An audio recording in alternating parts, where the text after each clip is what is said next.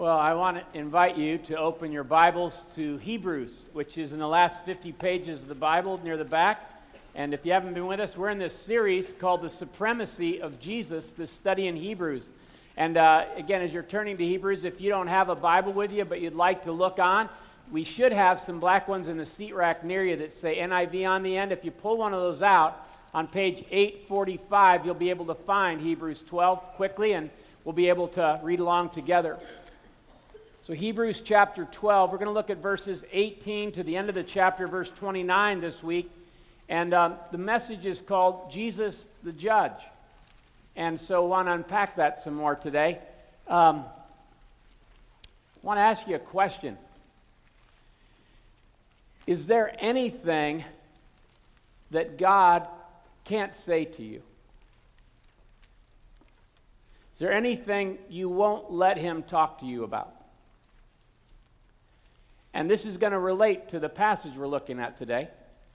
Uh, some, some of you uh, have heard stories like this in your family. We have kind of a fun one in our family. My niece, one time when she was a very little girl, was playing in the bathroom doing who knows what. And uh, so my brother in law, her dad, walked into the bathroom, and as he walked in, she looked at him and said, I don't want to talk to you right now. and uh, under his breath, he said, That's right. You're not going to talk to me, you're going to listen. when I was a, a boy, uh, about five or six years old, uh, one night at dinner time, my mom said to me what she always said to me every dinner time. Maybe your parents said this to you too. Jeff, please go wash your hands. It's time for dinner. I don't know what caused me to do this, uh, but I looked at her and said, Shut up.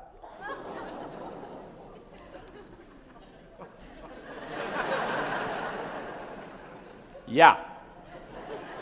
I quickly learned there are consequences to that. There's more to that story, but you don't need to know. and um, and so at that point, sometimes there's things we won't let other people say to us. There's things that God can't say to us from where we're standing.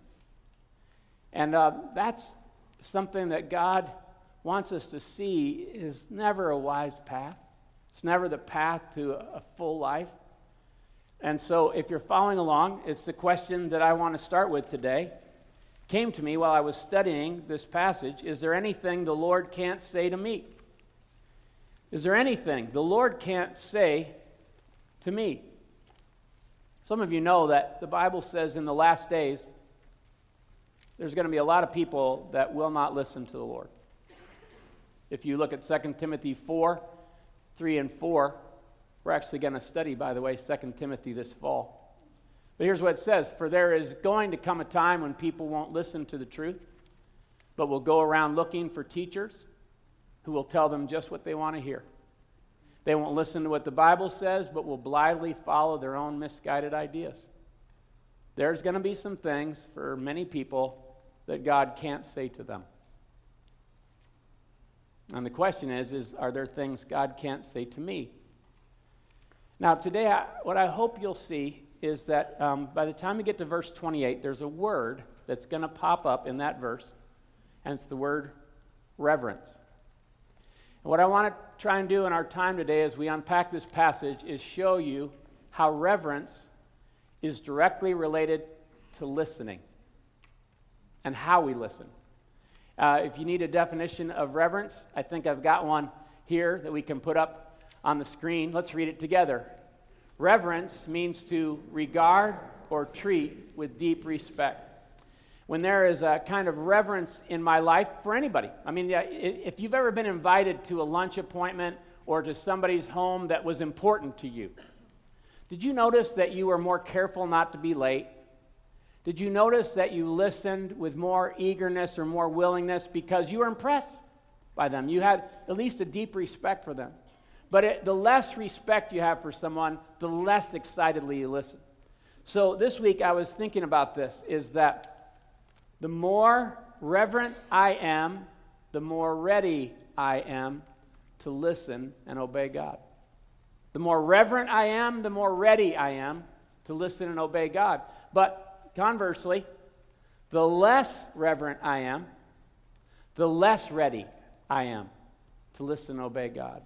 Now, as we get near the end of this letter, what the writer of Hebrews wants us to understand is this.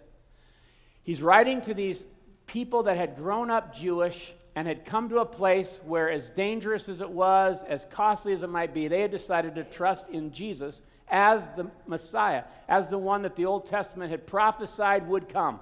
They believed that Jesus fulfilled all the requirements of the Messiah.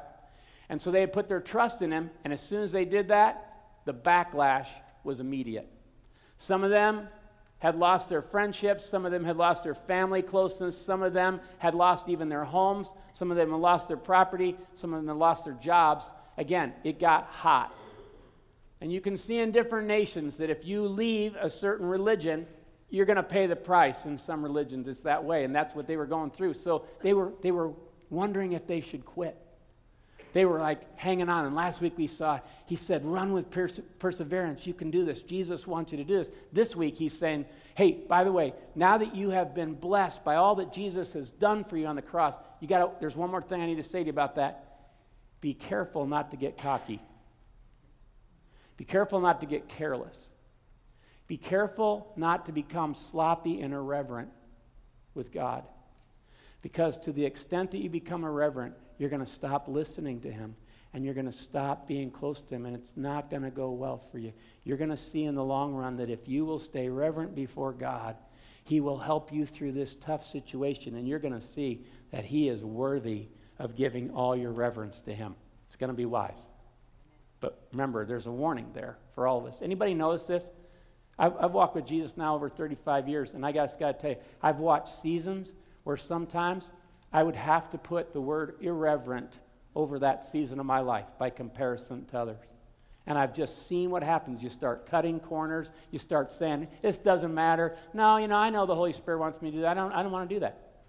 And you just see the difference. So there's this warning. If you're following along, Hebrews 12, 20, 18 through 29 lovingly warns us not to refuse him who speaks. We're going to see that in verse 25 when we come to it. Do not refuse him who speaks, is this warning that this passage gives us. Now, here's what's interesting. He does something. I've been fascinated by the writer of Hebrews this whole series. He takes these Jewish people that had grown up instead of Sunday school, synagogue school or Sabbath school, and they knew all this stuff from the Old Testament. And they're wondering how that relates to their new life with Jesus. So he keeps showing them all kinds of cool stuff that they missed in the Old Testament that's exactly what he does here. He's going to, he's to, if you're following along the notes, what he's going to do is he's going to talk to them about two mountains, Sinai and Zion.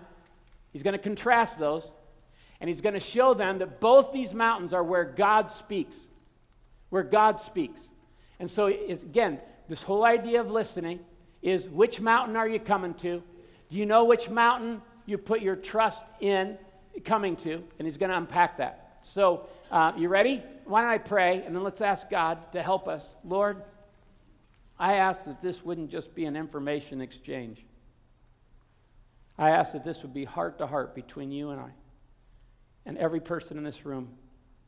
I don't know how, um, how you do it, but you, you have ability to bring us to the point of this kind of reverence that blesses our lives. And I pray for that today. I pray for a thankful reverence to be developed in every one of our hearts. And we're amazed at how you can do that. And we pray with faith that that would happen in Jesus' name. Amen. Okay, so let me start reading here. And what I want you to notice is I'm going to start reading in verses 18 through 21 about Mountain 1. And then in verses 22 through 24, I'm going to read about Mountain 2. So you ready to follow along? and then I'll let you know when it's uh, your turn to read from the gray boxes on the notes. Here we go. You have not come to a mountain that can be touched and that is burning with fire, to darkness, gloom, and storm, to a trumpet blast, to such a voice speaking words that those who heard it begged that no further word be spoken to them, because they could not bear what was commanded. If even an animal touches the mountain, it must be stoned to death. The sight was so terrifying that Moses said, I am trembling with fear. What in the world is he talking about? For those of us that don't know the Old Testament, don't know the Bible very well, here's what he's doing. He says, Remember what happened in Exodus 19 and 20 when the Old Testament, the law, remember the Ten Commandments when we talk about that? When it was given there, all the people, the Israelites, all met around Mount Sinai. He doesn't name the mountain, but he says that it, it could be touched. Now, God's command is don't touch it when I'm on that mountain because it'll kill you. But I'm telling you is that it is a real place, so he takes them back. So let's look at a few verses from Exodus 19 and 20. Even if we've heard this before, it's powerful, and he's, he's, he's bringing back to their minds this important truth. So on the morning of the third day, God had told them to prepare for three days, so they were ready to meet him when he showed up. Thunder roared, and lightning flashed, and a dense cloud came down on the mountain. There was a long, loud blast from a ram's horn, and all the people trembled. Moses led them out from the camp to meet with God, and they stood there at the foot of the mountain. Can you picture this? All of Mount Sinai was covered with smoke because the Lord had descended on it in the form of fire. The smoke billowed into the sky like smoke from a brick kiln, and the whole mountain shook violently. The whole mountain. I mean, that, that would not be a fun place to be standing. At the blast of the ram's horn, grew louder and louder, Moses spoke, and God thundered his reply. Now, again, if you ever experienced this that day, you would never forget it the rest of your life. Some of you have lived through earthquakes, and you know what it's like when the geological plates are shifting underneath the ground on you, and you, you have no sense of stability. It's just totally frightening. Add to that the noise, the sound, the light, the darkness, the, the smoke. All this is just an amazing time. Now, look at what happens in Exodus 20. It goes on. The Ten Commandments have just been given. And it says, When the people saw the thunder and lightning and heard the trumpet and saw the mountain and smoke, they trembled with fear. They stayed at a distance and said to Moses, Speak to us yourself, and we will listen. But do not have God speak to us, or we will die. Whew. This was an unforgettable day. Now, the writer of Hebrews says, You've not come to that mountain.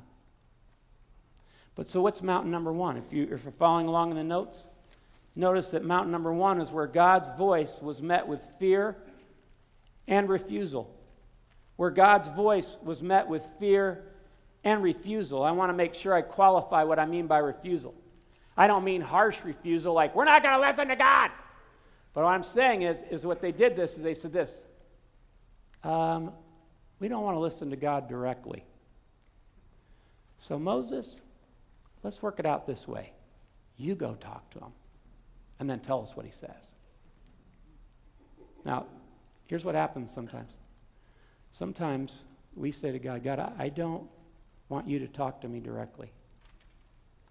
But I'll listen to my parents or someone I respect or a pastor or a priest or whatever. I'll listen to them but don't talk to me directly. And in a way, what they were doing was they were saying, we, we, we, can't, we don't want it, we can't bear it, it's just too much. And God was gracious and He complied with their request, and He did that. But what they understood about Mount Sinai is, oh my goodness, God is different than us. He is awesome. No matter what I had imagined in my head, no matter what I thought, he is greater than I realized. Wow. Now, the writer of Hebrews says, You haven't come to this mountain.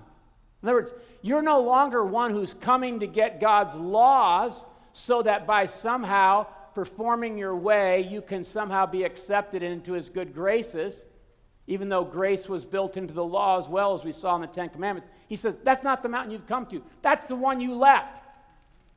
You used to follow Moses and used to think your religious performance was what made you right with God. You used to think, that's how I'll approach God. I'll come to Mount Sinai and I'll just do all the stuff that he told me to do, even though I'll have Moses tell me, so I'll do it through him. He says, You haven't come to that mountain. Notice what he says next in verse 22. But you have come to Mount Zion, to the city of the living God, the heavenly Jerusalem. And let me stop for a second. Mountain number two, if you're following along, is that in Jesus, God now speaks a better word. In Jesus, God speaks a better word. This doesn't mean that God changed his mind. God, even in the book of Genesis, had already made provision for there to be one who would make a way for us to come to God.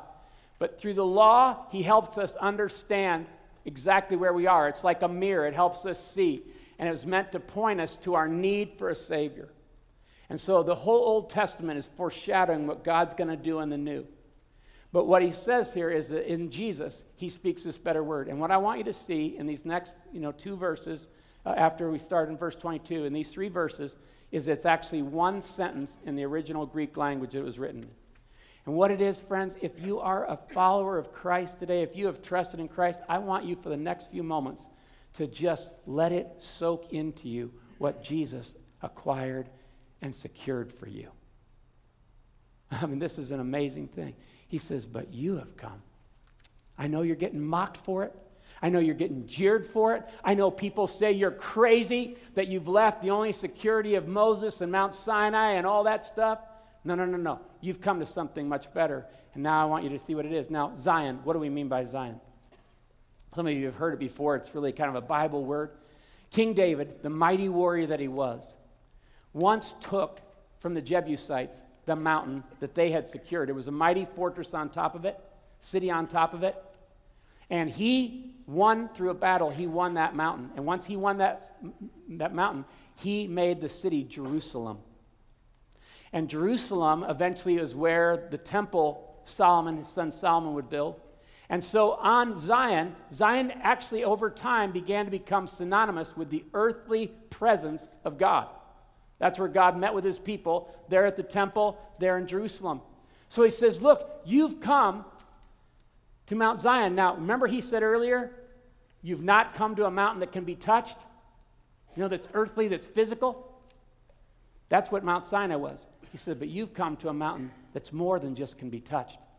It is heavenly, it is spiritual. And notice this that in some ways we're all confused because we go, I know I'm eventually going to come to it. He says, I've come to it now. Friends, when God does something, it's as good as done.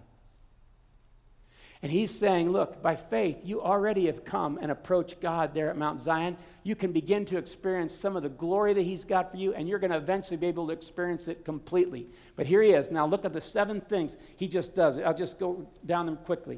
He says, To the city of the living God, the heavenly Jerusalem. Second, you have come to thousands upon thousands of angels in joyful assembly. Uh, the word joyful grabs me. Can you imagine this? Now, did the first mountain seem real joyful? The first mountain, their experience with them, they, they found themselves absolutely, you know, exposed. This mountain is because of what Jesus has done, is joyful. Now, I don't know, I, I've never been around an angel. So I can't imagine what it's like to be around one. We talked about this in the first week. But I know this if I was around thousands upon thousands that were whooping and, and enjoying and joyful, that's going to be something that you put on your bucket list. That's huge. He says, thousands upon thousands of angels. I mean, when, when John, John came into that, you know, the, the curtain was pulled back and he stood for a few moments in heaven, the revelation. He said, even the angels awed him, but they're created. They're not, they're not equal with God. They're not even close. They're worshiping Him in joyful assembly. Notice the next thing. It says that we actually not only get in on that, but we have come to the church of the firstborn whose names are written in heaven. Firstborn in our culture can mean a number of different things, but in Middle Eastern cultures, the firstborn gets the whole inheritance.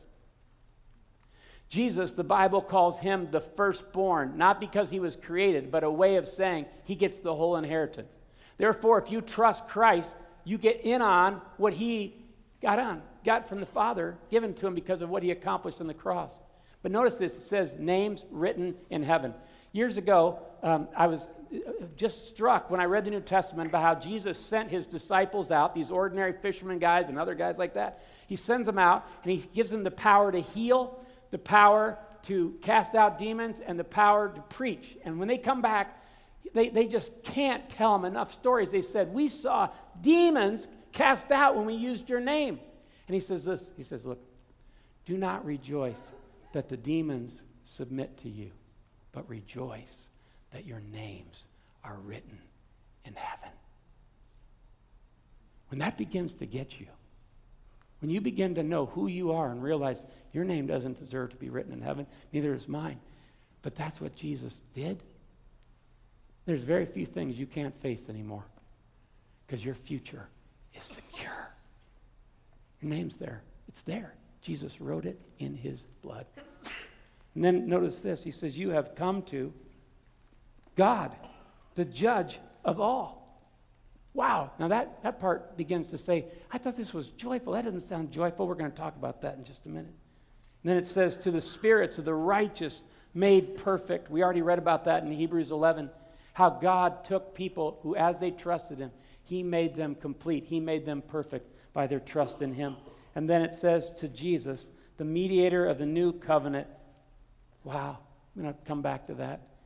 Number seven, and to the sprinkled blood that speaks a better word than the blood of Abel. If you don't know who Abel is, in the first three or four chapters of the Bible, there's brothers named Cain and Abel. Cain kills his brother Abel. And God comes to Cain and he says, What have you done? Your brother's blood is crying out to me from the ground. And what's he implying? Your brother's blood's crying out for what? Vengeance, justice. And Jesus' blood, when he shed his blood on the cross, what does it cry out for? Mercy, reconciliation, hope, forgiveness, new life. He speaks a better word. And that's why coming to Mount Zion is incredible. He's saying, look, in case you've forgotten who you are and the privilege you have, remember, you now can approach, you can come to Mount Zion through Jesus. Wow. So if you're following along, there's another thing I want you to see is that God's voice shook and will shake once more. God's voice shook and will shake once more. Would you read verse 25 with me on the message notes, please, out loud, that first gray box? See to it that you do not refuse him who speaks.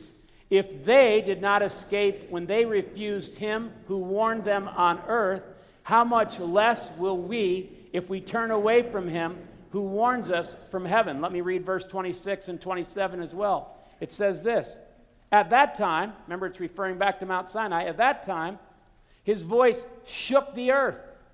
But now he has promised, once more I will shake not only the earth, but also the heavens. The word once more indicate the meaning, the removing of what can be shaken. That is, created things so that what cannot be shaken may remain. Now, let me just unpack this a little bit. Do you remember on Mount Sinai we talked about this? We read those verses. When God spoke, he shook a mountain. I don't know how powerful it is when you talk. It doesn't work that way for me. When God spoke, he spoke galaxies into being.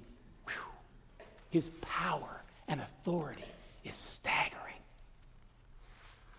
And the Bible says is that when he spoke that day, it shook the earth.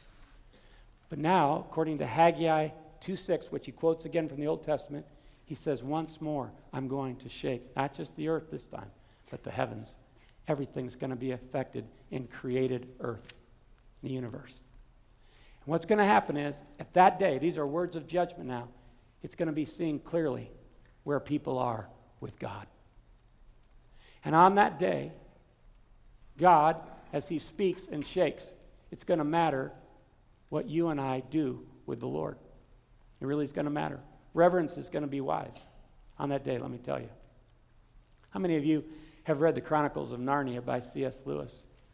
You know, there's the book, the, the uh, Lion, the Witch, and the Wardrobe is the first volume in that. It's a children's book, but man, I tell you, it sure is good for adults too. And, and the four children there in England, they find themselves in this wonderland called Narnia, this kingdom called Narnia. And uh, there is a Christ figure in the book called Aslan, who's a lion. And uh, so they find themselves hiding out at Mr. and Mrs. Beaver's house. And animals can talk in Narnia. And so they're having this conversation. Maybe you've heard this before, but I've never forgotten it. So one of the girls says, her name's Susan, she says, Is he quite safe?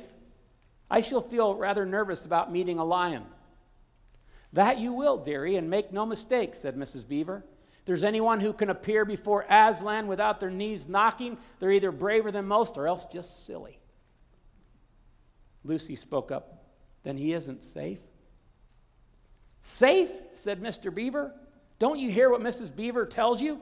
Who said anything about safe? Of course he isn't safe, but he's good. He's the king, I tell you.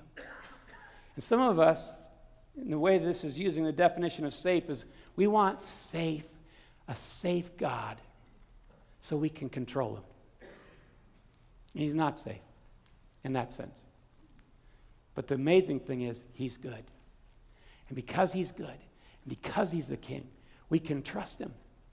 But it also means that we need to always remember who we're dealing with. He is awesome. He is not like us in many senses, and so we need to respect him.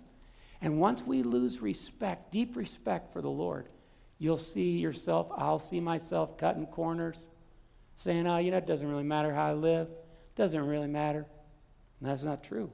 The writer of Hebrews is saying, look, there's coming a day where it's going to be clear what, what really matters. So, one more verse here. Uh, let's read verses 28 and 29 there in the gray box, if you would, out loud. Therefore, since we are receiving a kingdom that cannot be shaken, let us be thankful and so worship God acceptably with reverence and awe, for our God is a consuming fire. If you're following along, God's still a consuming fire worthy of our reverence. God's still, God's still a consuming fire worthy of reverence. Now, let me just try and unpack this. When the people of Israel saw God on Mount Sinai, they were trying to figure out how do we explain what just happened to us? Who is God? And all they could say is, He's a consuming fire. That's all they could be. Uh, just they were just gripped by this. Now, what the writer of Hebrews is doing is brilliant. If you talk to people, even in churches nowadays, they'll say, you know, the God of the Old Testament, I don't like him. The God of the New Testament's different. And that's not true. God has not changed. God has prepared different things that would teach us in the Old Testament, but they were always pointing to the New Testament. He hasn't changed. So when we go, you know, I don't like, you know, now, when he says he's a consuming fire, he's saying, look, remember that he is the same God who appeared on Mount Sinai. But now in Jesus, he's made a way for you to approach him so that instead of his fire destroying you, it can fill you. And when his fire fills you, it will consume and burn up everything that's unholy in your life. It'll go after it. It'll begin to put a kind of heat and a fire into your life that'll be healing, that will be building, that'll be life changing. But remember, don't mess with Him if you're looking for safe of that kind of way. He's a consuming fire. Our God is a consuming fire. So it calls for reverence. And uh, I like, I want to say something because it's real quiet right now. Sometimes that's how reverence looks, is quiet. But that doesn't mean, remember the joyful assembly? There is this incredible balance that when you begin to know Jesus Christ, you can know God as a consuming fire and your judge you can begin to worship Him instead of being in craven fear. You can begin to draw near to Him. You can begin to appreciate Him. You can be thankful. I, I like uh, Kent Hughes, one of the guys that mentored me, said Christians should be the people that laugh more than anyone else. But we should also be the people that are the first to be reverent and awed by God. I love in our church services when we laugh together. I love moments like this where we get quiet and we think of our amazing God. But here's why I want to tell you that Jesus is the judge we can worship in the closing minutes we have. You ready? Here's the first reason Jesus, the judge we worship, here's the first reason why we can worship him. For he's our mediator who paid our penalty with his blood. For he's our mediator, our advocate, our go between. We learned this back several weeks ago. He's the one that not only judges us and declares us guilty, but he's also the one that steps down in our place and mediates for us. How does he do it? With his own blood. Nicky Gumbel, the creator of Alpha, has a tremendous illustration. He says this Two men grew up as best friends, except their lives took two very divergent paths. One became a judge, and the other a criminal. At one point, the criminal ends up in the judge's court. He's obviously guilty, but he's the judge's friend. If the judge lets him off, he would not be fulfilling his role of dispensing just justice. Justice must be served. Consequences must be played out. So he sentences his friend to the appropriate fine or penalty for his crime. And he says, You're guilty. What you did is serious and it's wrong. And he gives him the appropriate penalty or fine. But the story doesn't end there. Praise God, the story doesn't end there. Then he steps down from the judge's bench and he lays aside his robes and he comes and stands alongside of his friend and he takes out his checkbook and out of his own riches he pays the entire fine and then he says come to my house tonight for dinner when god saw all of us in our irreverence, in our rebellion, in our apathy, in our self centeredness. He could have just judged us and declared us guilty, for the wages of sin is death. But the free gift of God is eternal life in Christ Jesus our Lord. And how much did it cost God to give us that gift? Everything. He gave the blood of his own son as payment for your penalty and mine. And therefore, he's not just the judge, he's the judge and the advocate we need. And I don't know about you, but I want to worship him the rest of my life for that. The second reason he's the judge we can worship is because of this is that though undeserved, he's the king who invites us into his kingdom. Though undeserved, he invites us into his kingdom. Is he safe? No, but he's good. He's the king, I tell you. And he invites us into his kingdom. And as his loyal subjects now, we don't try and earn our way into the kingdom. We are in the kingdom. But now that we have been invited into the kingdom, everything we do now is a thank you. Not because we're trying to be accepted, not because we're trying to earn his favor. Now we do it as thankful people. And therefore, he says, I invite you in his kingdom. Colossians 1 12, 13, and 14 says, For he has rescued us from the dominion of darkness and brought us into the kingdom of the Son he loves, in whom we have redemption, the forgiveness of sins. Praise the Lord. He's brought us into his kingdom if you are trusting in Christ. What does that mean? That means the kingdoms of this world have become the kingdoms of our Lord and Christ. That everything that you see now, because He is a consuming fire, it's going to be shaken. Everything you and I put our trust in that's passing away is going to go away. The Bible says everything you and I know on this earth is going to be burned up. And the only thing that's going to last is what's eternal God and people. And what you and I do with the Lord is huge. And so that's that next line is that what do I do with what I do with Jesus is huge. It calls for reverence. It calls for reverence. Let me tell you about a third mountain. Okay? Have I overwhelmed you with two? I'll tell you one more.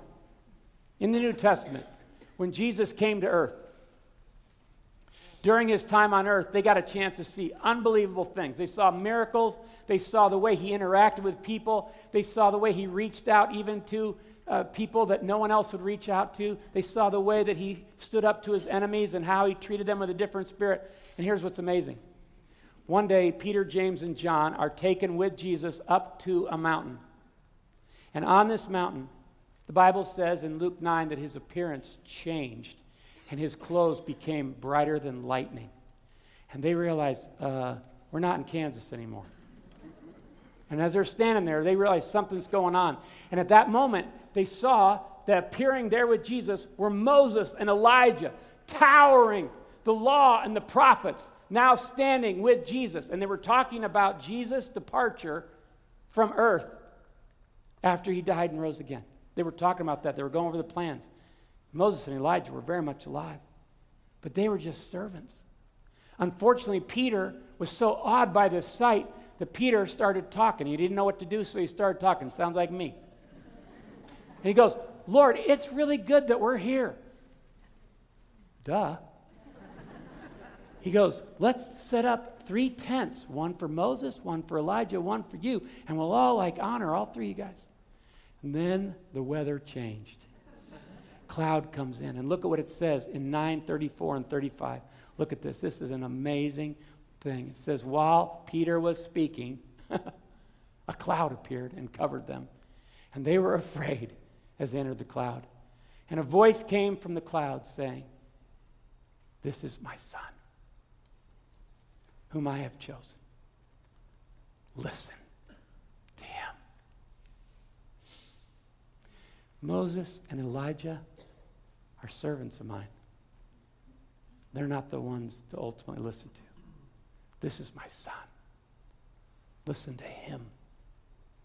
So the writer of Hebrews says, See to it that when you're thinking about quitting or when you're thinking about whether or not it's worth it all, see to it that you do not refuse him who speaks. You remember how we started Hebrews? You remember the first verses of Hebrews? You go back to the first chapter. Steve started us off. Look at this. It says, In the past, God spoke to our ancestors through the prophets at many times and in various ways, but in these last days, he has spoken to us by his Son whom he appointed heir of all things, and through whom also he made the universe. He's spoken to us by Jesus. This is my son. Listen to him.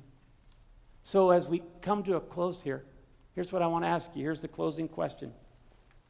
If Jesus is supreme, remember our series sentence? Put it here on the screen if we can. Let's read it together. If, let's read it. If Jesus is supreme, then he deserves our whole life. And here's the question If Jesus is supreme, is there any area I'm refusing to reverently listen to him? If Jesus is supreme, if he's worthy of reverence in your whole life, is there any area that you won't let him talk to you about? Is there any area that you will not let him control, that you will not let his consuming fire fill in your life? This last week, um, a lady in the church said, I got to tell you something cute that happened at bedtime.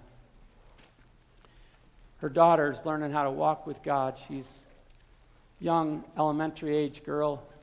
So she's praying and she's learning how to address God with reverence. So she starts her prayer by saying, Dear Lord, King of kings, God of gods. And then she said, the next thing she said has stayed with me. Big of bigs.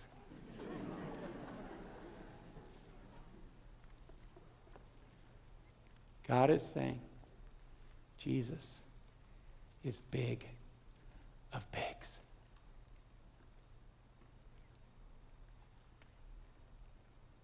So, what is it? The reason this question came to me is this week um, I received some money for something, and as I was thinking about that, um, across the ticker of my mind came this thought Jeff, would you, would you do whatever I ask you to do with that money? And I remember thinking, I don't want to talk to you right now. Not for very long. not for very long. But it caught me up short, and I realized there was something that he was less able to talk to me about.